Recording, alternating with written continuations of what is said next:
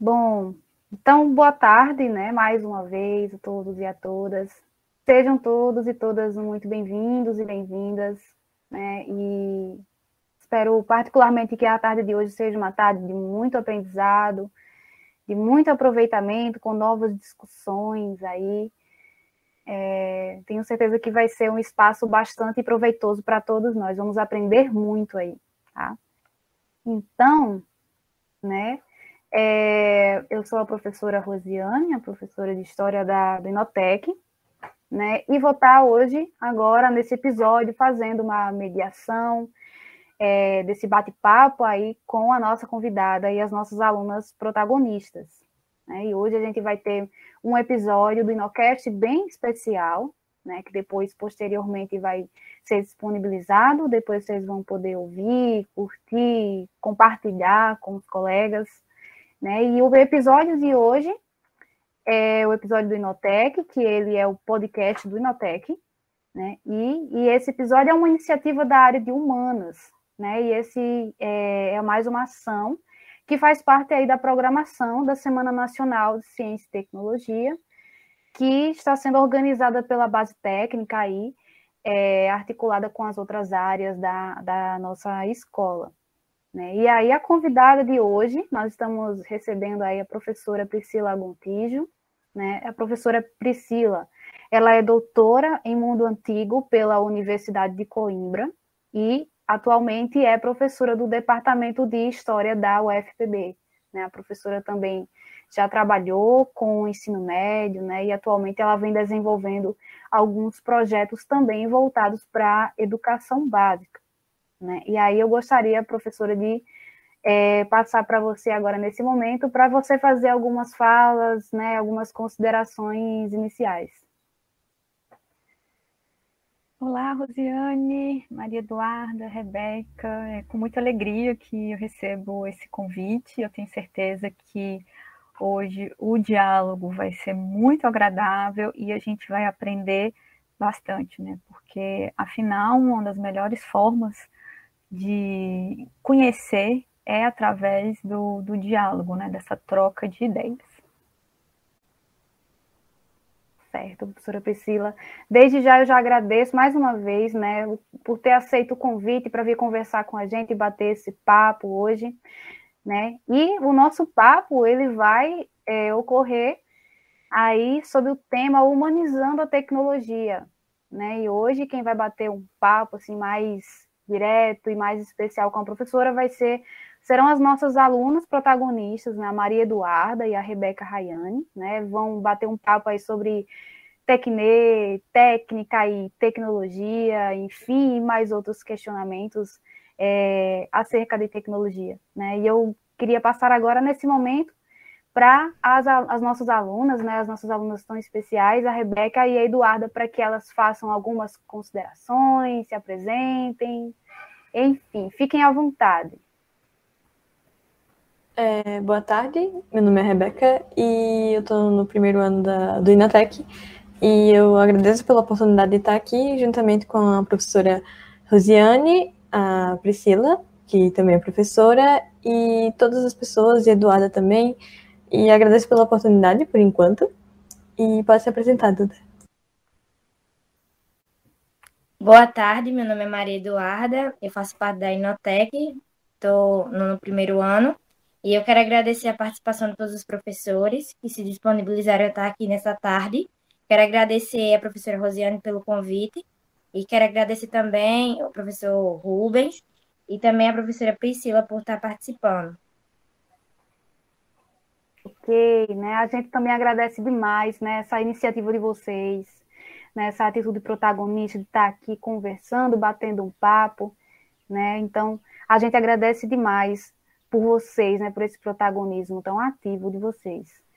Então, né, agora eu vou passar, né, vocês, vou passar agora para as nossas alunas que vão começar aí a conversar com a professora, tá bom? Podem ficar à vontade, agora eu passo a palavra para é, inicialmente a Rebeca, né, e depois a Eduarda também vem trazer alguns questionamentos. Passo para você.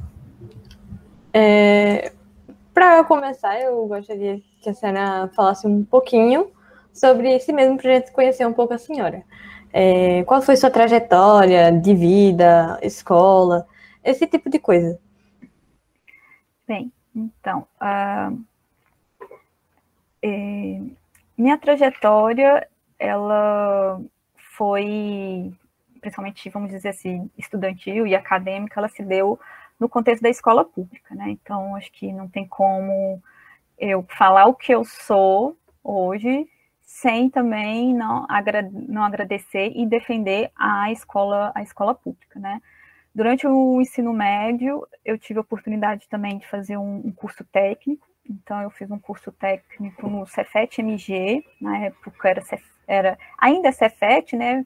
Mas vários Cefets se transformaram em institutos federais, então eu estudei uh, no Cefet-MG e fiz o curso de informática industrial, trabalhei uh, minha primeira oportunidade de emprego foi graças, né, minha inserção no mercado de trabalho se deu por causa desse curso técnico, né, e que ajudou bastante a mim a minha, e a minha família. É, depois, na, eu entrei na graduação em História, na UFMG, Universidade Federal de Minas Gerais, que era o meu desejo, apesar de ter feito o curso técnico e pensando também né, de, no mercado de trabalho, de conseguir esse primeiro emprego. Meu, meu sonho sempre foi fazer história. Eu sempre gostei de, de, de história e, e, eu tinha para mim que eu deveria uh, cursar, né? Fazer essa, fazer essa graduação, mesmo sem saber direito, na época, com 18 anos, não sabia direito o que, era história, mas não me arrependo, foi um curso, eu né, é, me apaixonei por, já era, fiquei ainda mais apaixonada por história e especificamente por história antiga. Né? Então, logo na graduação, eu comecei a, a, estudar história antiga. E, em paralelo à minha, à minha graduação, né, eu também trabalhava. E eu tive a oportunidade de trabalhar no Arquivo Público Mineiro, de fazer o estágio no Arquivo Público Mineiro. E, na época, o Arquivo Público ele, ele estava com um processo de digitalização de acervos. Né? É, então, eu consegui aliar essa discussão que eu fazia na graduação em História com todos esses conhecimentos uh, na área técnica de informática. Então, uma parte também da minha trajetória que não é ligada à história antiga, mas que é ligada à história, envolve trabalhos em acervos digitais. Né? É, eu só estou destacando isso porque eu acho que é importante a gente falar principalmente quando hoje o bate-papo é sobre tecnologia, porque falar de tecnologia também é falar de interdisciplinaridade, né? ainda mais essa fase que vocês estão ainda de, de... tem muita pressão para escolher qual é profissão, e, e, e as pessoas ainda veem as áreas de conhecimento, a sociedade como um todo vem as áreas de conhecimento ainda de uma forma muito é, muito fragmentada, né, como se fossem blocos. Então, alguém que mexe com informática não pode trabalhar com história e vice-versa. E a minha trajetória foi justamente o contrário, né? Eu sempre trabalhei com história e com, e com informática, né? é, até, enfim, ocupar o cargo de professora do magistério superior na UFPB. É, então, eu fiz meu mestrado e meu doutorado pesquisando história, história antiga, tá?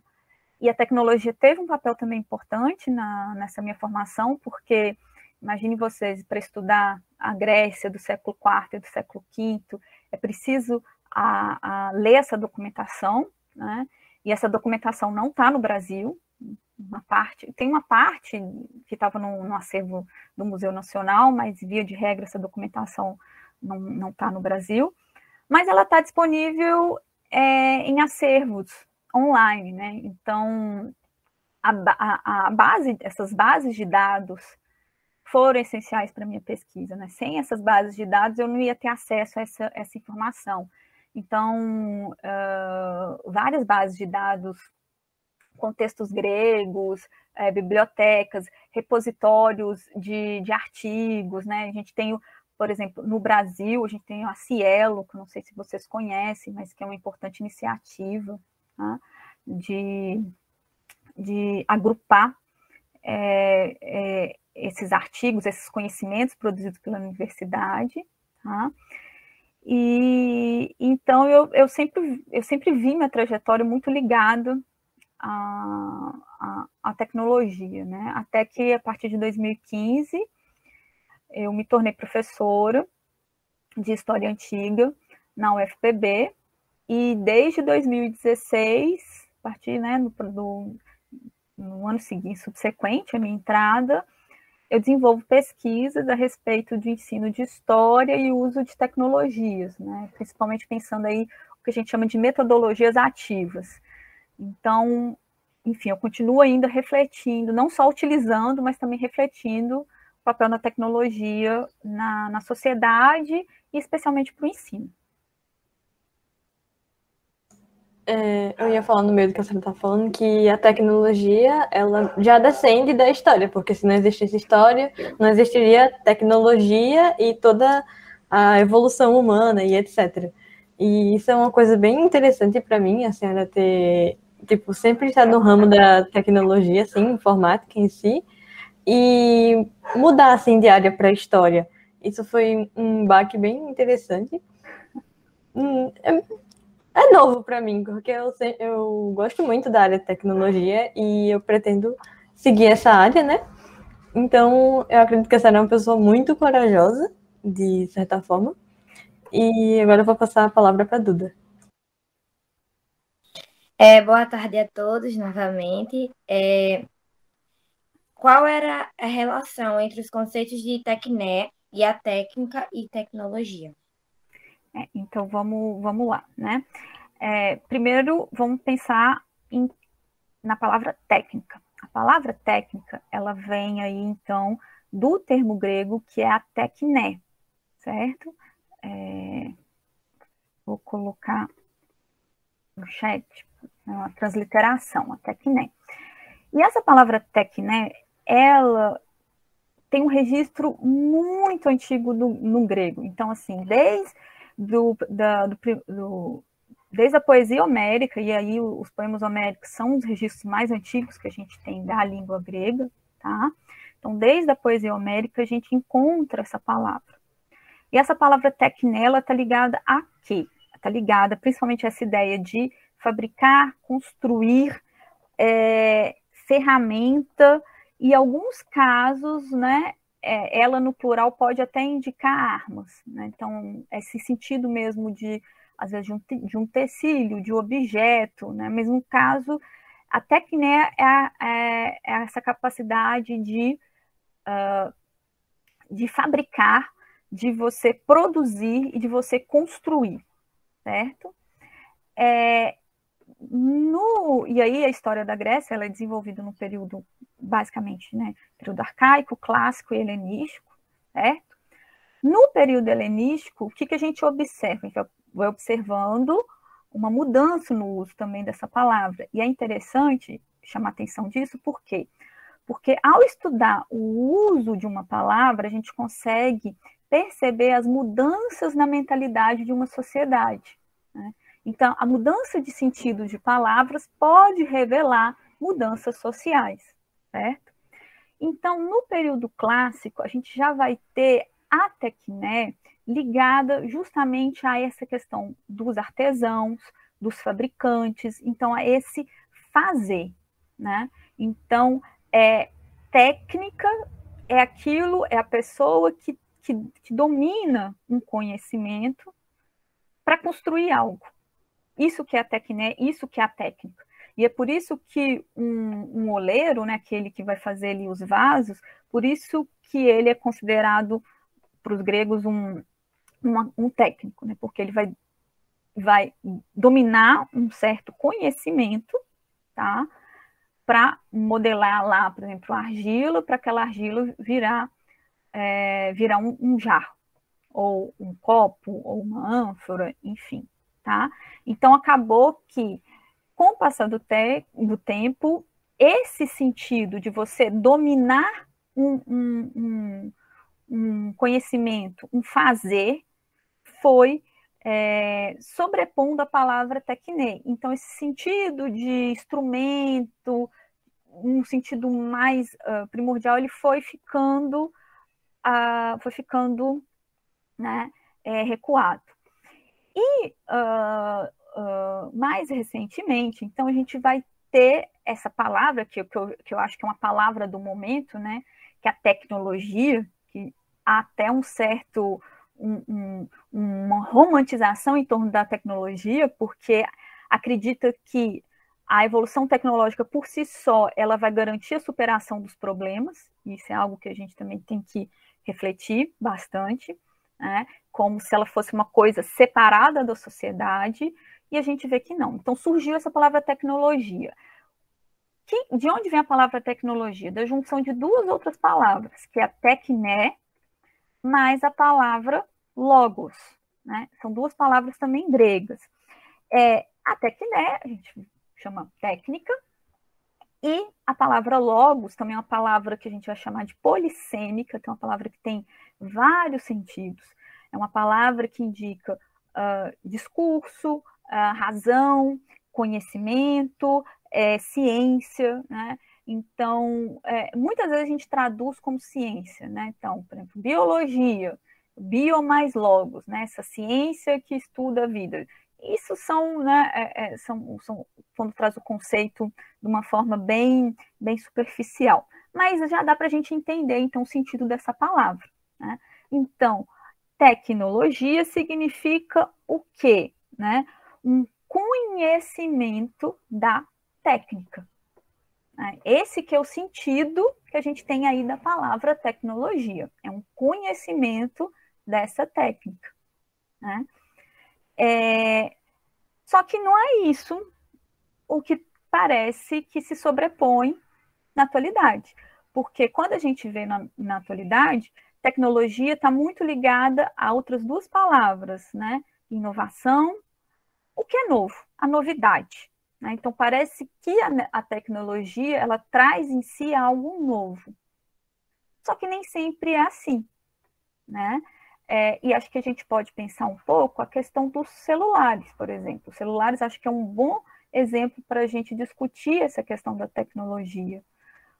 Porque muitas vezes a gente vai ter uma mudança da aparência do que propriamente uma mudança ali da tecnologia que é construída esses cel os celulares. Tá? Uh, uh, ou então algumas mudanças que aí vai ter um impacto maior. Ah, mudou o processador, mudou o tipo da câmera, mudou o tipo do, do uh, da tela, né? A tela ficou mais sensível, a tela ficou mais resistente. E aí todo mundo acha que isso tudo é tecnologia. E aí dá uma sensação de que a gente está num constante progresso, numa constante evolução, né? É, esse é um termo também, evolução, é um termo que eu gosto de debater com os meus alunos e eu até evito utilizar. Por quê? Porque quando a gente fala evolução, a gente está pensando numa ideia que vai do pior para o melhor. Né? E, e, na história não tem isso. Na história o que a gente tem é mudança. Né? Então, a sociedade do século XXI, ela não significa que ela é melhor ou pior do que uma sociedade do século XVIII, do que uma sociedade do século XIX ou uma sociedade do século V a.C.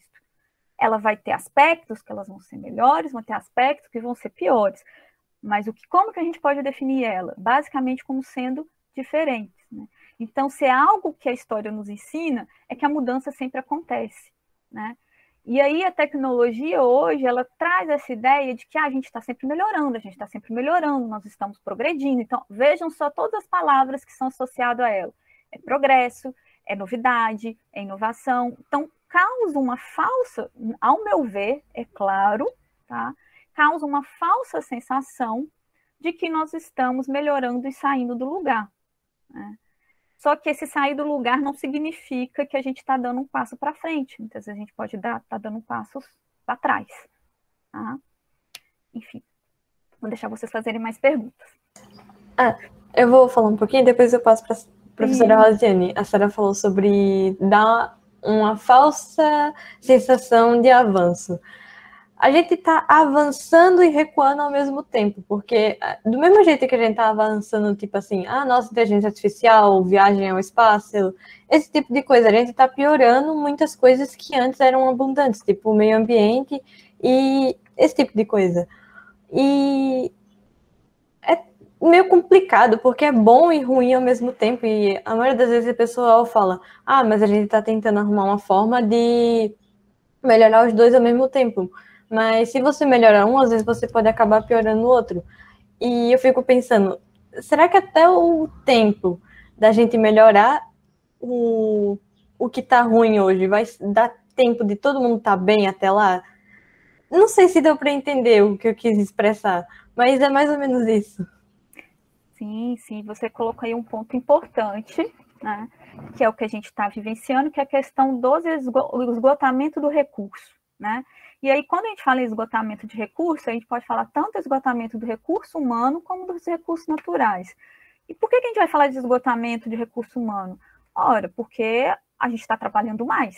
A maioria das pessoas estão trabalhando mais. A tecnologia possibilitou trabalhar mais. Né? Um exemplo muito simples, a questão da energia, da energia elétrica. Né? As pessoas trabalhavam seguindo aí a, a, a luz natural. Então, ah, tinha atividades à noite? Claro, ia ter festejos, né? As pessoas elas tinham também uma vida, uma vida noturna, mas não significa necessariamente que elas trabalhavam de noite. Então, a vida acompanhava muito o ritmo natural, né? Esse ritmo, uh, uh, o ritmo da natureza. Então, se escurecia mais cedo, as pessoas terminavam o serviço mais cedo. Se escurecia mais tarde, elas trabalhavam até mais tarde. Bem, a energia elétrica, ela vai inverter isso. Né? Então, agora você pode trabalhar qualquer hora. A, tecnologia, a, a, internet e, uh, e aí a gente tem uma mudança drástica nos últimos dois anos por causa da pandemia, né? É a questão de você trabalhar em casa. Então, você, a internet possibilita você trabalhar, dar aula em qualquer lugar. Né?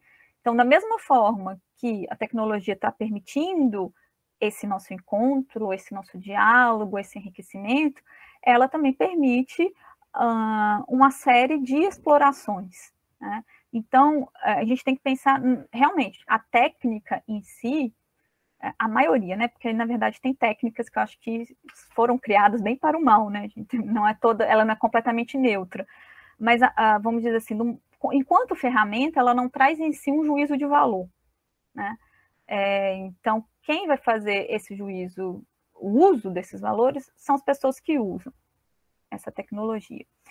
E a questão, por no meio ambiente, ora, a gente, uma pauta que, que, que tá, é, que ela é urgente, né? E se a gente for parar para pensar, nós temos conhecimento, por exemplo, suficiente para mudar a nossa matriz energética. A gente sabe, a gente domina a tecnologia de uh, painel solar, a gente domina a tecnologia de energia eólica, então a gente domina hoje, a gente domina a, a, a, as tecnologias de energia sustentáveis muito mais do que há 20, a 30 anos atrás. Então, por que, que a gente não investe nisso? Por que, que a gente continue, continua com uma matriz energética altamente poluente? Não é por falta de conhecimento, não é por falta de técnica. Né? Então, é, é, vejam, não adianta a gente ter o conhecimento e ter a técnica, porque tem outros interesses por trás. Tá? Ah, então, como eu disse, não vai ser a tecnologia que vai salvar nós por si só. É o uso que a gente vai fazer, fazer dela. Porque se todos os governos no mundo decidirem, a partir de agora, a gente vai utilizar só energias renováveis, condições de fazer isso a gente tem. A questão é, falta vontade política né? É, que aí já entra para uma outra para uma outra discussão para uma outra discussão tá? espero respondi um pouco o que você estava respondeu respondeu sim e é uma pauta bem importante e é uma verdade a ser dita né porque não é falta de conhecimento não é falta de tecnologia não é falta de tempo recurso recurso tem que tem dá para fazer. O problema são as pessoas, não todas, mas aquela parte das pessoas que não querem tornar isso possível. Porque, infelizmente, tem pessoas que não pensam é, no amanhã tão distante assim. Só pensam no agora e no que importa para eles. Não importa se eles vão estar vivos mesmo. É, e são essas pessoas que estão no poder. Né? Então, é isso que é, é, também isso que a gente tem que, tem que refletir e sempre questionar. Tá? Então, muito, por exemplo, é, é, muita muito do progresso tecnológico do século XX está atrelado a uma guerra militar, a, a, disputas bélicas, né? E muita coisa ficou engavetada por décadas é, antes de antes de realmente, vamos dizer assim, ah, encontrou um, um, né, um potencial do mercado. Então, será que é só ideias que possam ser comercializadas devem ir para frente? Né? É, porque às vezes eu desenvolvo uma ideia que vai resolver o problema ali da minha localidade. Né? Ou então um problema bem pontual e não deixa de ser tecnologia, não deixa de ser inovação, né? não deixa de ser um, um, progresso. Só que ela não tem a escala uh, uh, produtiva ou de comercialização dos grandes do, de grandes produtos. Né? Estou imaginando, por exemplo, alguém que uh, desenvolve uma cisterna numa área rural, um tipo de captação ali que vai deixar, né? Ou então desenvolver é, um aplicativo é, no qual você possa é, é, denunciar animais abandonados na sua cidade. Né? É, então, o ILIVA é uma coisa que é um aplicativo ou uma solução que ela é bem restrita, vai solucionar os problemas para um grupo de pessoas, mas não vai ter o mesmo alcance de aplicativos aí famosos como a gente teve um tempo atrás aí que caiu e todo mundo ficou desesperado, né? De ah, acabou minha vida, não sei mais. A internet que caiu, não, não foi a internet, foi o aplicativo, né? É. É, eu vou passar para outra pergunta agora. É, como podemos compreender a ideia do progresso quando tratamos das conquistas e avanços tecnológicos das sociedades antigas. Eu não entendi muito bem a pergunta também, sendo bem sincera. Eu ia mudar ela um pouquinho. Ia Mude, falar, então tipo, fala, fale aí. Falar, que... tipo, é, as mudanças do, de progresso, ideia de progresso das cidades antigas, de antes para hoje, como elas podem ser compreendidas? Tipo, é... Eu acho que você entendeu bem, a... Você entendeu bem a pergunta, é por aí mesmo. A ideia acho que é justamente essa. A gente pode olhar para as sociedades antigas e falar que elas não tiveram progresso? Não. Exatamente.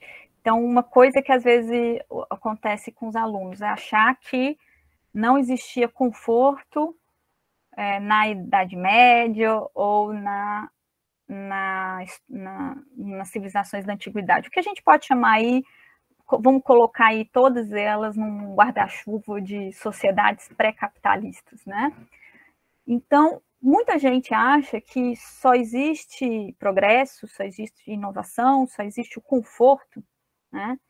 É, nas sociedades atuais e que as sociedades antigas não vivenciaram não vivenciaram isso né, esse acesso, né? Então, achava que todo mundo numa sociedade antiga ia ter uma vida completamente miserável, ainda mais se você fosse pro, pobre, né?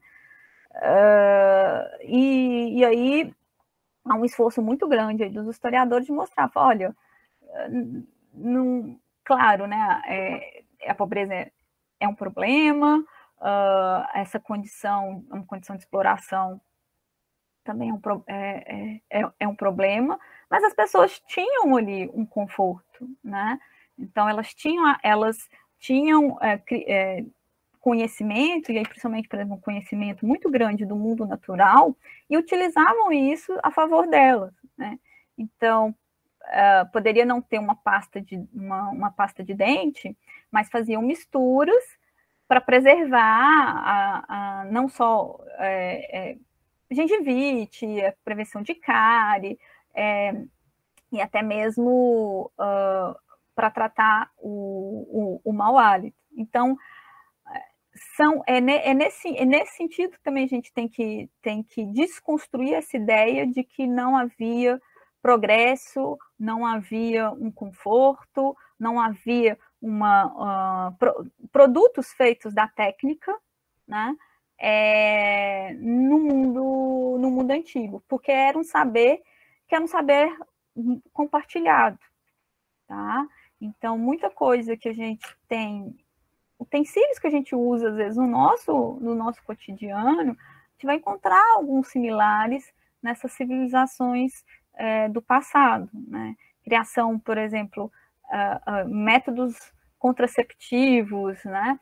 É, é, o, o, o, o, uso de móveis, mas, sobretudo, aí acho que o destaque está para o conhecimento aí desse mundo natural, utilização aí de ervas, plantas, é, enfim, que isso trazia ali um, um conforto, né, uma, é, um bem-estar né, para essas pessoas. Então, é pensar que os homens do passado, eles também tinham, uma, tinham um bem-estar, que isso não é só uma prerrogativa nossa, por causa do desenvolvimento da tecnologia.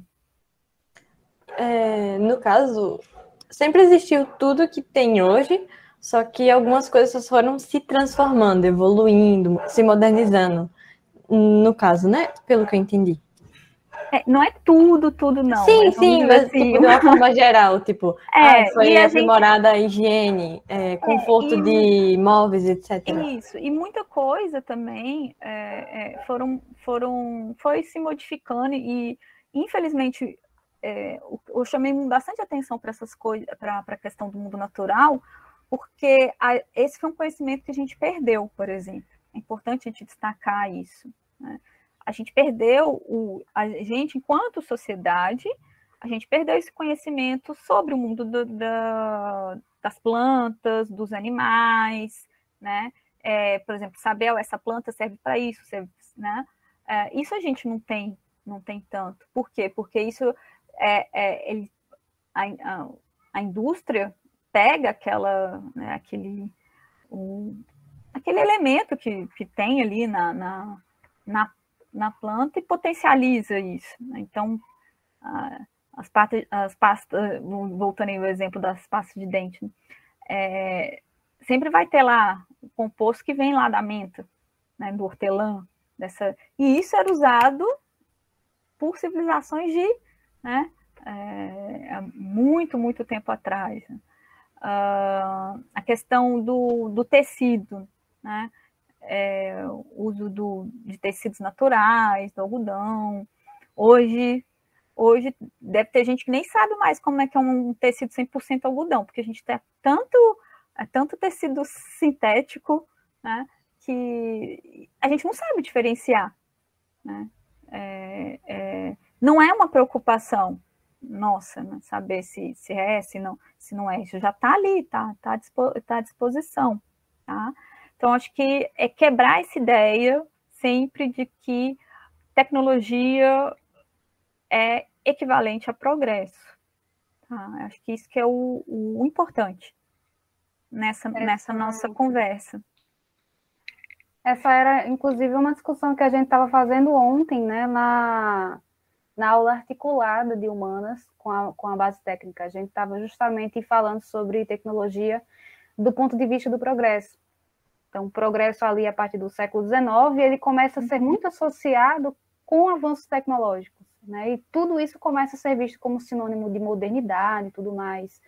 Né? E essa, essa questão, ontem a gente estava fazendo algumas leituras de algumas citações de alguns folhetins que estavam sendo publicados aqui no, no de Janeiro, e muitos escritores trazendo essa ideia do, do, dos avanços tecnológicos como sinônimo de progresso, né? E aí a gente pega a partir disso aí e volta para as aulas de história, que a gente sempre vem tentando ampliar é, esse entendimento de que, de que tecnologia ela vai para além dos equipamentos eletrônicos uhum. que a gente utiliza, né? É bem isso que você está falando. Então, a gente tem esse entendimento de que o computador, o celular, o tablet. É isso que é, é isso que representa na sua totalidade a tecnologia. E a gente também é, começa, quando a gente fazia as leituras dos folhetins, a gente via que alguns escritores, eles entendiam, já, já tinham uma desvalorização do passado. Uhum. Então, o que, que era valorizado era o presente, porque o presente o já, isso, é. né?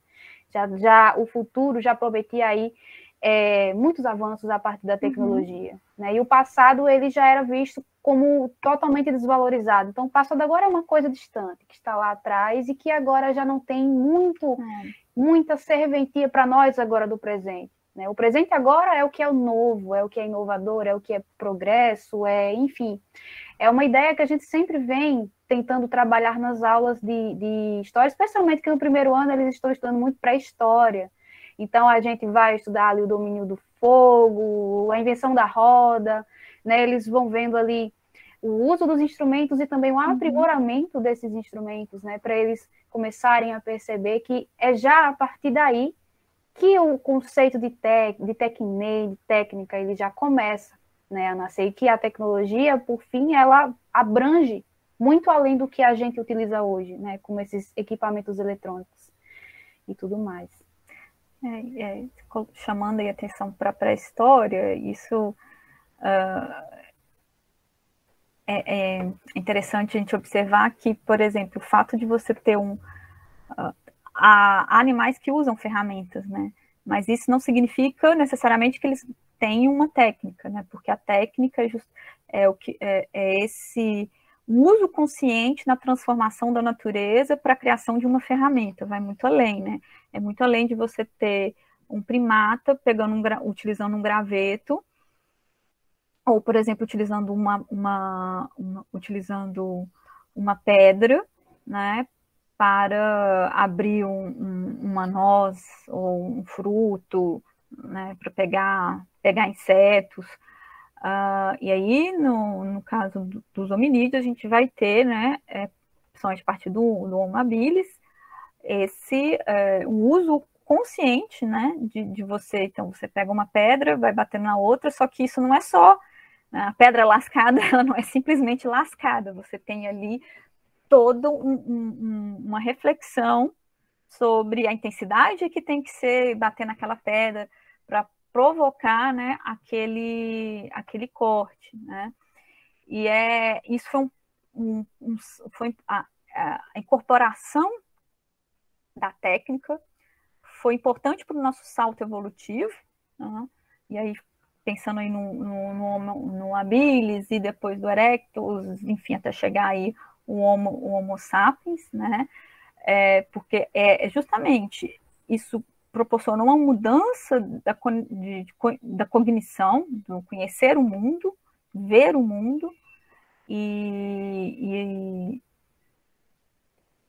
e, e né, é, como consequência a gente tem aí também a ampliação dos bandos, e com a ampliação dos bandos, o desenvolvimento da linguagem. E a linguagem é justamente aquilo que vai, vai facilitar o que é a transmissão dessa técnica. Né? Então, o salto, acho que um, um salto. É, é, falar de tecnologia também falar das linguagens, né? pensar nas linguagens, pensar técnica, elas, a gente só consegue transmitir essa técnica por causa da linguagem. E a, e a linguagem teve um papel essencial na nossa evolução enquanto espécie. Né? Só ir fazendo uma, uma, um adendo, né? Porque eu acho que é, importante também te recuar, às vezes, lá para a pré-história, quando a gente fala da pedra lascada, pedra polida, do, do, processo de instrumentalização do homem, né? É, é, trazer essa ideia também faz com que a gente veja esses hominídeos, passa a ver eles na sua singularidade e não como sendo, ah, eles são atrasados e né, eles se extinguiram por, por serem atrasados. Uh, até mesmo de rediscutir a questão da, da, da, evolução e da, da extinção. Que afinal, como a gente falou na pergunta, na pergunta anterior, se a gente continuar nesse, nessa escalada de consumo dos recursos naturais, nós mesmos e a nossa técnica vai ser responsável pela nossa própria extinção. é um ponto para a gente se preocupar, né? A gente deve discutir muito, pensar muito sobre isso, né? E eu creio que os alunos e as alunas já vêm, né, em algumas aulas aí já pensando nessa questão e tudo mais, tá bom? Bom, então agora a gente pode partir para a próxima pergunta. Bom, é, que eu estava até pensando aqui é que não existe presente sem ter havido passado, né? É uma coisa que uma depende da outra. É, a história é o passado e o presente das pessoas, né? Como vai existir hoje se não existiu ontem. Então, é tudo depende uma da outra. Bom, a próxima pergunta é: a falta de tecnologias pode contribuir para a maior marginalização de algumas minorias? Sim, sim. O, o é, hoje uh, acabou que o acesso à tecnologia e o domínio da técnica se tornaram uh, padrões de exclusão. Tá? Então, é, você e aí a gente tem aí um debate como por exemplo da inclusão digital. O que, que significa você incluir digitalmente as pessoas? Né? Então, ter políticas públicas que garantam um, uma internet barata, de, de, de qualidade, né? é pensar que ainda há vários lares brasileiros que não possuem computadores e que a gente tenha o avanço da tecnologia desse do alcance da tecnologia se deu pelo smartphone, muito mais do que pelo computador. Né? Quem, vamos dizer assim, quem, quem revolucionou, quem trouxe a internet, né, vamos dizer, essa, essa revolução da internet aconteceu no Brasil, via os smartphones, não via computador. Né? Todo mundo tem, tem um smartphone, tá lá capenga, com a tela rachada, né? Aguentando, valente, mas está lá conectando na internet, né? Então, todo mundo tem é, é, um aparelhozinho que permite essa, essa conexão. E uh, uh, é, e uma, um dos mecanismos de inclusão é através aí da educação, né? é, pensando uh, uma formação no qual o aluno ele consegue se posicionar criticamente uh, com essa tecnologia, como, como eu disse antes, para não cair nesses encantos de achar que a tecnologia por si só resolve, resolve tudo, ter esse posicionamento, esse posicionamento crítico. Olha, da mesma forma que é muito bom eu ter internet, é, eu, eu não quero trabalhar final de semana. Então, da mesma forma que permite isso, também permitiu que eu não tenha mais, né, mais descanso. Uh, então, como, como lidar com esses desafios? Só que a situação do Brasil, ela é, ela é tão... Uh, uh, as desigualdades são tão gritantes que a gente ainda está discutindo a questão do acesso, né? a possibilidade do acesso. A gente não conseguiu avançar as discussões é, em torno de problemas que podem ser decorrentes da tecnologia. Né?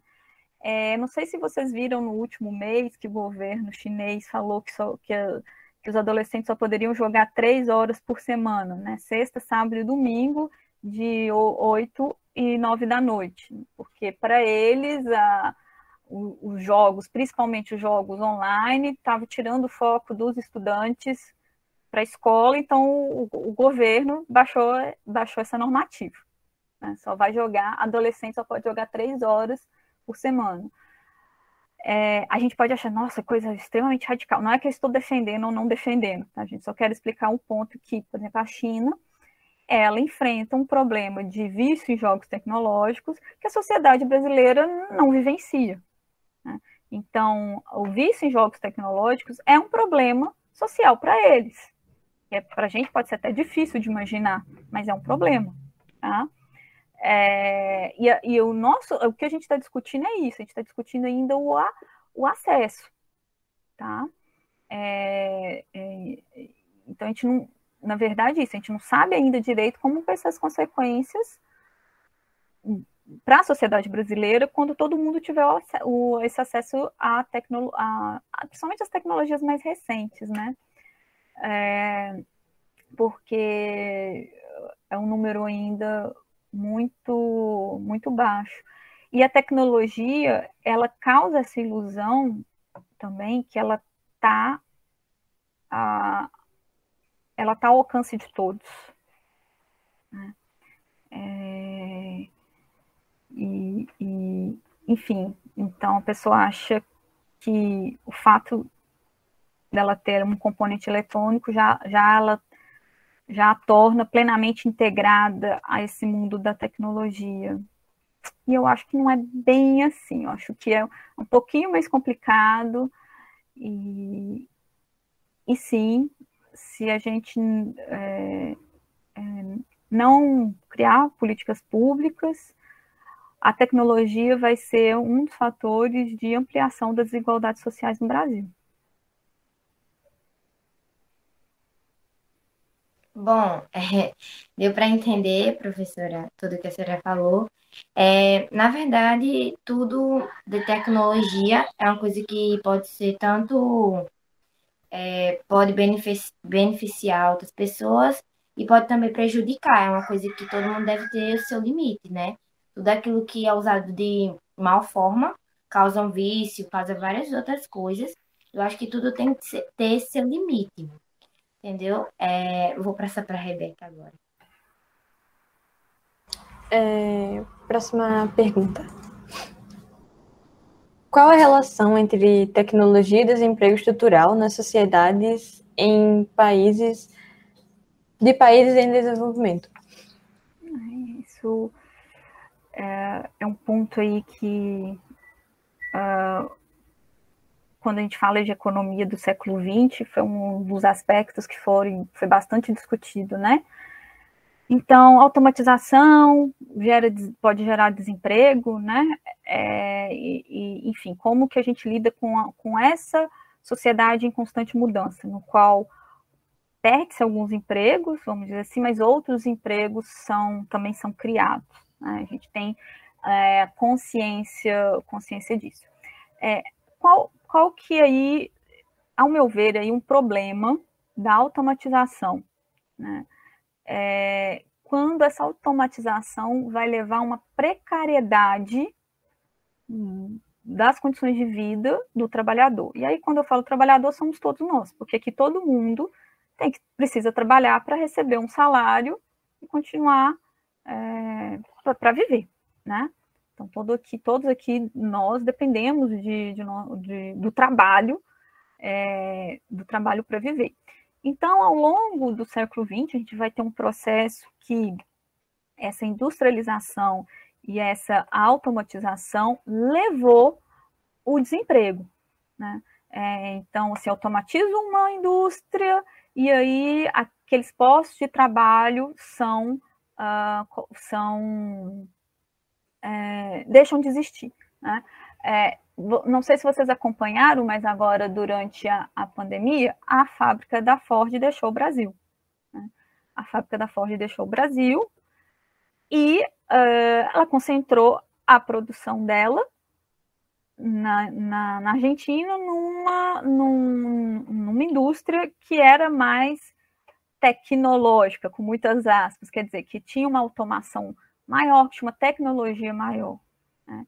Então, qual que é a consequência para aqueles trabalhadores? É, é, eu acho que isso que a gente tem que, que a gente tem que pensar, porque muitas vezes esses empregos deixam de existir de uma hora para outra, sem que haja qualquer preocupação com o social. Então, uma preocupação, eu só vou preocupar com a recolocação dessas pessoas depois que elas perdem o emprego. Né? Isso não é feito Uh, uh, e é isso que a gente está aqui discutindo, dessa tecnologia humanizada. Né? Então, assim, o, o, quem usa essa tecnologia é convidada para o debate, e aí, uh, quando a pessoa às vezes recusa as mudanças tecnológicas, muitas vezes recusa porque tem medo de perder o seu emprego, e aí a gente pode até lembrar dos, do movimento ludista, né? lá no século XIX, os trabalhadores que achavam que eram as uh, as máquinas que estavam roubando o trabalho deles, então eles começaram a quebrar as máquinas, né? É, então, uh, a gente pode encontrar essas figuras ainda, de falar, não, não vamos inovar não, porque, né, inovou, eu vou perder o meu emprego. Mas é, é, é, acabou que esse controle tecnológico está na mão de um grupo, né? e esse grupo ele não está preocupado em fazer essa discussão. Então, quem tem que fazer essa discussão é o governo. Né? Quem tem que falar, olha, a gente pode melhorar, a gente pode fazer aí uma ação é, é, de, por exemplo, construção de parques tecnológicos que são vitais, mas como, por exemplo, eu posso aliar a tecnologia com saberes tradicionais? Né? O fato de eu ter uma tecnologia nova vai eliminar. Vamos pensar assim numa, numa profissão que seja super, ultra tradicional, que desde o início do tempo sempre teve, por exemplo, cozinheiro. Né? Agora, com raio gourmetizador, todo mundo virou chefe de cozinha, né? Mas, enfim, é, o, essa, a figura ali de quem, é, uh, quem faz a comida. Né? É, por, enfim, a gente teve aí criação de batedeiro, liquidificador, o fogão a gás, inúmeras inovações tecnológicas, mas não tirou a centralidade do humano, né? porque enfim, não até agora nenhum robô conseguiu fazer uma comida tão gostosa quanto uma, uma, uma pessoa. Né?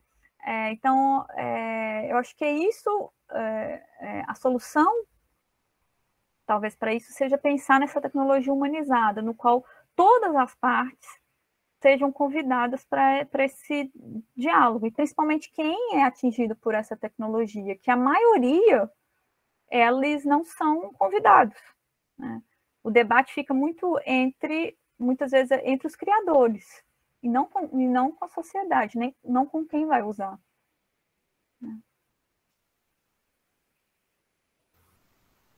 É bastante interessante essa, esse, esses entendimentos e questionamentos, né? Ontem, lá, mais uma vez voltando, quando a gente estava falando sobre tecnologia e progresso, a gente viu um, um vídeo da, do, do robô atualíssimo que o Elon Musk criou, né? E existe uma tentativa muito grande de incorporar cada vez mais características humanas né, nesses robôs, uhum. né, para que eles sejam melhores ainda do que nós. Então, é sempre é uma tentativa hoje, pelo que eu percebo, nessas tecnologias que, a, que estão sendo desenvolvidas e tudo mais, como a inteligência artificial, a tentativa é de sempre fazer com que ela seja melhor do que o próprio ser humano. Né? Mas isso nos leva, isso particularmente me leva a um questionamento: o que, que torna um humano ser humano? Né? E o que, que vai tornar um robô ser melhor até do que o próprio ser humano? Uhum. São questionamentos que particularmente me vêm e que considero que também sejam válidos a gente pensar essas questões, né? Porque é, tudo bem que hoje tão, tem muitos robôs que estão sendo pensados e criados, mas para quem que eles vão, vão ser servidos, né? Para quem que eles vão, vão a partir de que realidade eles vão ser inseridos, né? Tendo em vista que, particularmente, deve ser uma tecnologia extremamente cara que possivelmente também não é acessível para todo mundo, né? Então, era uma outra coisa que a gente estava pensando ontem, inclusive também na aula, essa questão dos usos da tecnologia. Né? E, e, é isso. Agora a gente pode é. passar né, para a próxima pergunta. É, a próxima pergunta a sexta pergunta, no caso. Como a senhora pensa que a tecnologia pode contribuir para a vida coletiva feliz? Nossa, de, acho que de inúmeras formas, né? É, a tecnologia pode, pode contribuir. É, desde que acho que uma palavra-chave é a questão da igualdade, né? Um acesso igual a, a essa tecnologia de fato, a gente pode criar, uh, a gente acabou de falar aí dos robôs, ou, né, ou, enfim, automatizar tarefas de alta periculosidade, então, que evite que o ser humano eh, entre em risco, ou então a gente tem aí a questão na medicina, um avanço muito grande, né, com a questão do, de alguns robôs que conseguem fazer uma a, a, a intervenções cirúrgicas, é, não, não que se exime a, a precisão do cirurgião, mas diminui assim, o risco de contágio de infecção, já vai cauterizando, enfim, né? A gente tem, tem melhorias dessa área. Então, a tecnologia, é, ela tem um papel para proporcionar, acho que um bem-estar né, muito grande para o ser humano, e aí eu estou falando em termos de conforto é, físico e até mesmo é, mental, tá? Gente, é, isso não é uma parte menor da tecnologia. Né? A gente tem uma máquina de lavar é uma coisa, ter que lavar uma, uma trouxa de roupa na mão é outra. Olha o tempo que isso poupa, né? Então, por exemplo, um, um, a tecnologia permitiu que a mulher fosse também para o mercado de trabalho. Sem esses eletrodomésticos, dificilmente a mulher teria tempo né, apesar de tem toda essa discussão dela ter aí tripla, duplo, tripla jornada, jornada de trabalho, mas foi um componente importante. Então, eu, eu vejo a tecnologia com bons olhos, mas ela tem que ser sempre acompanhada de reflexão. Ela não pode ser dada como algo uh, é, algo benéfico por si só, né? É, olha, vamos falar um exemplo também muito do cotidiano, a questão da, a gente chama da uberização. Né? No primeiro momento, é, facilitou o pedido né, de comida por aplicativo, por um outro lado, você vai ter uma precarização aí do trabalho de, de, de milhares de pessoas. Né? É, e, e o que me espanta muito é que uh, como que ainda a tecnologia ela não ela tem dificuldade de, de acolher a sua responsabilidade social. Né? Então, quando a gente está falando desses aplicativos de entrega, eles não assumem a responsabilidade social deles com, com seus entregadores, né? quando a gente está falando de redes sociais, várias redes sociais não assumem uh, a responsabilidade social pelo fato de você estar tá aí, por exemplo, pode provocar uma, uma dependência de você distorcer a imagem, né? Então, uh, uh, na Europa e nos Estados Unidos tem muitas pesquisas que mostram como que é, o índice de depressão em adolescentes, e aí principalmente mulheres, aumentou nos últimos anos e um dos fatores são redes sociais. Um dos fatores está ligado a redes, a redes sociais. É, então, uh, uh, esses produtos que são milionários, se tornam milionários, os, os, enfim, os inventores desses produtos, eles ainda têm pouca disposição de assumir as responsabilidades sociais. Né? é, por, por esses produtos, vendendo como se fosse um algo completamente mágico. Não, mas aqui eu só estou fazendo uma interface. Né? Eu não estou fazendo nada, eu só estou ligando duas pessoas, né? No caso, estou ligando ali um motorista com um passageiro, não estou fazendo nada. Né? Só que não, se você tem relações, relações por trás, e a cada aplicativo desses milionários, é, o, o, que eu vejo se repetindo um pouco é esse ciclo de, de se eximir da responsabilidade social. Né? É, e aí, a, qual que é o grande risco disso? De a gente virar uma sociedade cada um por si. Né? A gente esquece o nosso pacto, o nosso pacto social, a nossa solidariedade social. Então, eu acho que é pensar a tecnologia, mas sempre pensando qual o pacto social que eu estou defendendo? Ou, em outras palavras, qual sociedade que eu quero viver? Né? É uma sociedade onde a pessoa se uma pessoa só se torna bilionária ou uma sociedade onde o maior número de pessoas vai ter uma segurança financeira, alimentar, integridade física, né, por suas escolhas. Né? Ela não vai se tornar pobre porque ela quis fazer história, né? como a gente estava falando no início da aula, ela pode escolher a profissão que ela quiser, que, que ela vai ter um, um mínimo de, de, de segurança. a sociedade que a gente vive não permite isso. Não, tá, não, não nos dá essa segurança. Né? Bem. É verdade, professora. É o que você está falando aí sobre a tecnologia na nossa sociedade. É uma coisa que muitas pessoas não estão nem aí, é, falam que são desinformadas.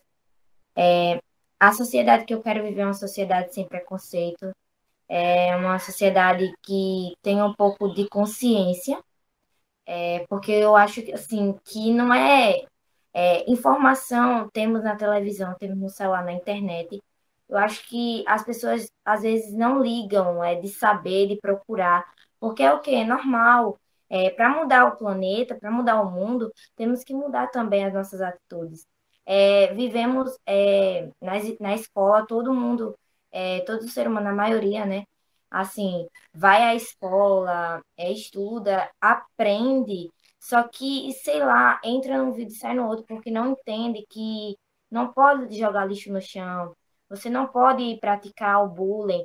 A gente, é, no Setembro Amarelo, todo mundo fala sobre ou, a depressão, sobre tudo isso, só que as pessoas não estão nem aí, as hum. pessoas fazem, as pessoas usam a internet para julgar as pessoas, para xingar, para colocar raiva para fora nas outras pessoas, para descontar nas outras pessoas.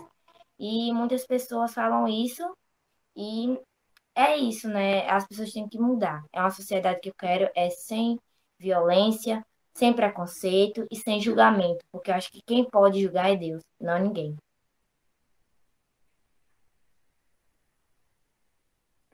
É bem verdade isso que Duda falou. E como a tecnologia é usada hoje em dia, ela é meio que sem segurança alguma para quem utiliza ela. Um exemplo é, como Duda falou, a internet. Todo mundo usa ela como bem quiser. O pessoal que é, faz aplicativo, etc. É, tem diretrizes, termos de uso, mas às vezes é, tem algumas regras ali que não estão dentro e não te dá é, segurança nenhuma, tipo, ah, criptografia de ponta a ponta. Claro que não vai ser aquilo, porque não é assim que funciona tudo. Tem sempre um controle de dados e etc. Então, é muito complicado tudo. E a gente já está chegando no fim. A gente vai ter que encerrar por aqui. E obrigada pela participação de todo mundo. E eu vou deixar a palavra para a professora Rosiane. Ok, né? As perguntas foram bastante produtivas, né? O bate-papo foi bastante produtivo também, né? E mas só uma última um, uma última questão, um último ponto, né? Que hoje é bem isso no caminho que Rebeca estava falando da Duda, estava falando das redes, né? A gente precisa ter muito cuidado com os usos que a gente faz, né, com essas redes sociais. Instagram, Facebook, Twitter, a gente vive muito imerso nas redes atualmente e a gente percebe que tem muita gente, infelizmente, às vezes pagando pela própria vida. Né? Eu não sei se vocês ficaram sabendo, mas teve a questão do filho da, da cantora Valquíria Santos, né, que o filho dela se suicidou e está ligada aí com essa questão da, da, do julgamento que se faz aí na internet, no TikTok, que hoje é bastante famoso, né? E hoje, o, tudo que a gente está fazendo lá tem milhões de olhos olhando e milhões de bocas falando, né? Fazendo o julgamento, falando aquilo, e às vezes a gente não sabe, não, não, não tem a dimensão do, de como o, o que a gente fala pode afetar o outro. A gente não sabe como é que está a vida do outro para além das telas, a gente não tem um, um, um, entendimento total da realidade de cada um, porque a gente só vê fotos, só vê vídeo de momentos curtíssimos, de momentos micro. Né? Então, a gente precisa ter muito cuidado né, com essa questão do uso das redes sociais. Enfim, era um, um ponto, né? É, antes da gente encerrar, eu queria perguntar se tem alguém que está assistindo aqui, tem algumas pessoas que estão aqui ouvindo, vendo vocês. Eu queria perguntar né, se tem alguém que queria fazer alguma pergunta, algum comentário, algum questionamento. Ah, é só para dizer o quão legal foi, né? Ouvir Priscila falar tão serenamente sobre essas questões, que eu particularmente, embora seja nativamente dessa área de computação, né, sempre dou muita importância. Os estudantes que estão aqui participando sabem que toda a minha disciplina eu sempre começo buscando ali, trazendo é, é, um pouco do contexto histórico, né? Como eu já troquei ideia com Rosiane, inclusive, falando que eu considero muito importante que os alunos entendam o contexto em que uma dada tecnologia foi concebida e tudo mais, para a gente poder saber, né? Porque é que ela chegou até aqui. E uma coisa também que eu queria falar, que eu coloquei aqui rapidinho no chat, foi a respeito quando falou questões de emoções e tal. Então, já existe uma área da computação, que é a chamada computação afetiva, que trabalha justamente em pesquisas para reconhecer e reproduzir, fazer com que robôs sejam capazes de reproduzir emoções humanas, né? Para a gente entender o grau de, digamos assim, de sofisticação que a gente está alcançando aí quando o assunto é computação, tecnologia, e particularmente, né, tudo isso tem muita relação ali com a inteligência artificial, que é uma área multidisciplinar que envolve conhecimento da, da linguística, na representação do conhecimento, da robótica, da mecânica, da psicologia também, principalmente. Né? Então, assim, eu sempre chamo a atenção para os estudantes nas minhas disciplinas, né, quando a gente faz essas discussões, a respeito desse cuidado, que a gente não pode se vislumbrar, né? E que bom eu vejo o posicionamento de Eduardo dizendo que tu, nem tudo na tecnologia é bom, nem tudo é ruim, tem os dois lados, né? Para que justamente a gente possa desenvolver esse senso crítico, né? De sempre olhar uma tecnologia, ah, como é bacana usar o Facebook, mas de que forma o Facebook está usando os nossos dados, né, de que forma os algoritmos estão tratando aí dos cliques em curtidas, em compartilhamento, nas campanhas de, do, do 10 Years Challenge, quando você coloca uma foto de agora e uma foto de 10 anos. Uhum. Né, existe um objetivo por trás. Então, quando foi lançado esse desafio, a ideia do Facebook, pelo que se comentou nas redes, era justamente com algoritmos de inteligência artificial de aprendizado de máquina, perceber como você envelheceu em 10 anos e tentar prever em fotos futuras que você postar na rede social, fazer já a marcação automática, ele te reconhecer pelos traços do rosto e sugerir, essa pessoa é Priscila Gontijo, porque você tem Priscila na sua rede, né? Então, tem toda uma questão ética, né, por trás disso aí, e a história, né, de, da concepção da ferramenta nos permite fazer essas reflexões e entender porque nós chegamos até aqui, né? Mas eu encerro minha fala por aqui. Obrigado, Priscila. Foi uma satisfação ouvir você aqui. Com você, professor Rubens. Ah, eu estava falando aqui, eu falei aqui no chat a questão dos algoritmos, né, que reproduzem preconceitos. Isso é um, isso é um problema que a gente está enfrentando já há algum tempo, né? Ah, tem uma, uma, engenheira da Microsoft que levantou essa questão já há uns três, quatro anos atrás. Essa coisa está sendo muito discutida. Eu estava lendo ontem, inclusive compartilhei com o Arthur um artigo a respeito disso, falando da, da questão de que eles, ah, os, os algoritmos não é que eles vão nos dominar, mas eles vão nos, nos tornar mais burros, digamos assim, e vai, é, é, no final das contas, vamos, vamos deixar de. aquele medo, de deixar. É, é, o medo da inexistência, deixar de existir, né? o medo de, de, de que não haja existência no futuro. Né? Porque essa discussão passa, perpassa aí pela história, perpassa pela compreensão dos conceitos postos dentro da história, perpassa pela filosofia, né, que trata principalmente desse aspecto ético, né, da, da, da, ética e moral da, do uso da tecnologia, passa aí por toda essa, toda essa, essa, essa, isso que a gente chama das humanidades, porque são essas humanidades que nos vão permitir pensar né, esses, esses conceitos, esses valores que a gente construiu, porque se a gente usar o objeto pelo objeto, sem o sem a, a ideia, sem o conceito, sem a, a justificativa, sem o, o, o, juízo, digamos assim, a gente vira autômato. E, e, essa não é a ideia. Afinal de contas, nós estamos aqui é, é, formando cidadãos autônomos, não autômatos. O nosso bate-papo foi bastante produtivo, né? Foi muitos conhecimentos, muitas conversas, enfim, muita coisa nova que a gente aprende, né? Essa é a, a, acho que assim, na educação, essa é sempre a, a novidade todos os dias maior, né? Sempre está aprendendo, né? Sempre está ali é, construindo e também desconstruindo ideias e aprimorando uhum. outros saberes, né? Então, a, creio que a tarde de hoje foi bastante produtiva para todo mundo aqui. Eu queria parabenizar Maria Eduarda e Rebeca pela condução, né, pela articulação. As meninas estão de parabéns, né? Eu queria parabenizar vocês, vocês são foram conduziram bem assim, enfim. É, então, né, eu queria também agradecer a professora Priscila por ter aceitado o convite, por ter vindo até aqui conversar um pouco com a gente, né? É, é bastante proveitoso conversar com, com a senhora, né? Enfim, né? A gente poderia passar horas e horas aqui conversando e, e reaprendendo, assim. Eu queria demais agradecer pela sua presença aqui, tá bom? Eu queria agradecer também a presença dos professores que estão aqui, os outros alunos. Também é muito bom ver vocês aqui, né? Aprendendo e reaprendendo juntos. Bom, é, eu também. Não, só reforçar aí os meus agradecimentos. Também foi, foi uma tarde bastante agradável. E eu me coloco à disposição né, é, da, da escola. Enfim, vocês já têm aí o meu contato. Precisando, a gente troca, né? Trocamos mais figurinha, a gente conversa mais.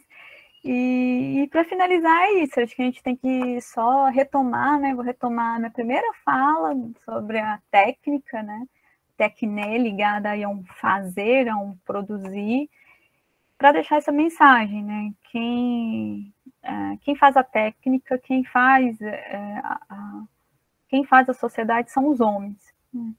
Quando a gente tem consciência disso, a gente, a, a gente ganha muito poder né? E a tecnologia, ela é fruto do nosso trabalho. Né? E por ser fruto do nosso trabalho, nós somos capazes de controlar a tecnologia, e não o contrário, e não deixar que a tecnologia controle a gente. Né? Então, sempre quando lembrar de técnica, lembre do fazer. E o que o fazer, ele é essencialmente, essencialmente humano. Né?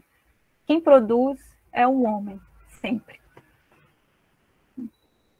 Obrigada, professora, pela, enfim, pelas palavras. Antes da gente encerrar de fato, né, eu queria passar também para as meninas, Rebeca e Maria Eduarda, para elas fazerem também suas, suas falas finais, né, suas considerações. Então, meninas, fiquem à vontade. É, eu agradeço bastante pela oportunidade de estar aqui, pelo professor Rubens e a professora Rosiane terem me escolhido é, juntamente com Duda, e agradeço a participação de todos os professores e a professora Priscila, que foi entrevistada de hoje, e é isso. Bom, eu quero agradecer a todos os professores que estão aqui presentes, que tiraram um pouco do seu tempo para ver a entrevista, né? Quero agradecer a professora Rosiane e o professor Rubens por esse trabalho maravilhoso, né, do Inocast. Quero agradecer também a professora Priscila, né, que se disponibilizou estar hoje à tarde aqui, sendo a entrevistada de hoje. Muito obrigada a todos e é isso. Bom, a gente mais uma vez agradece vocês, minhas, mais uma vez, Priscila, professor Rubens e a todo mundo. Então, a gente encerra aqui mais um episódio do Inocast.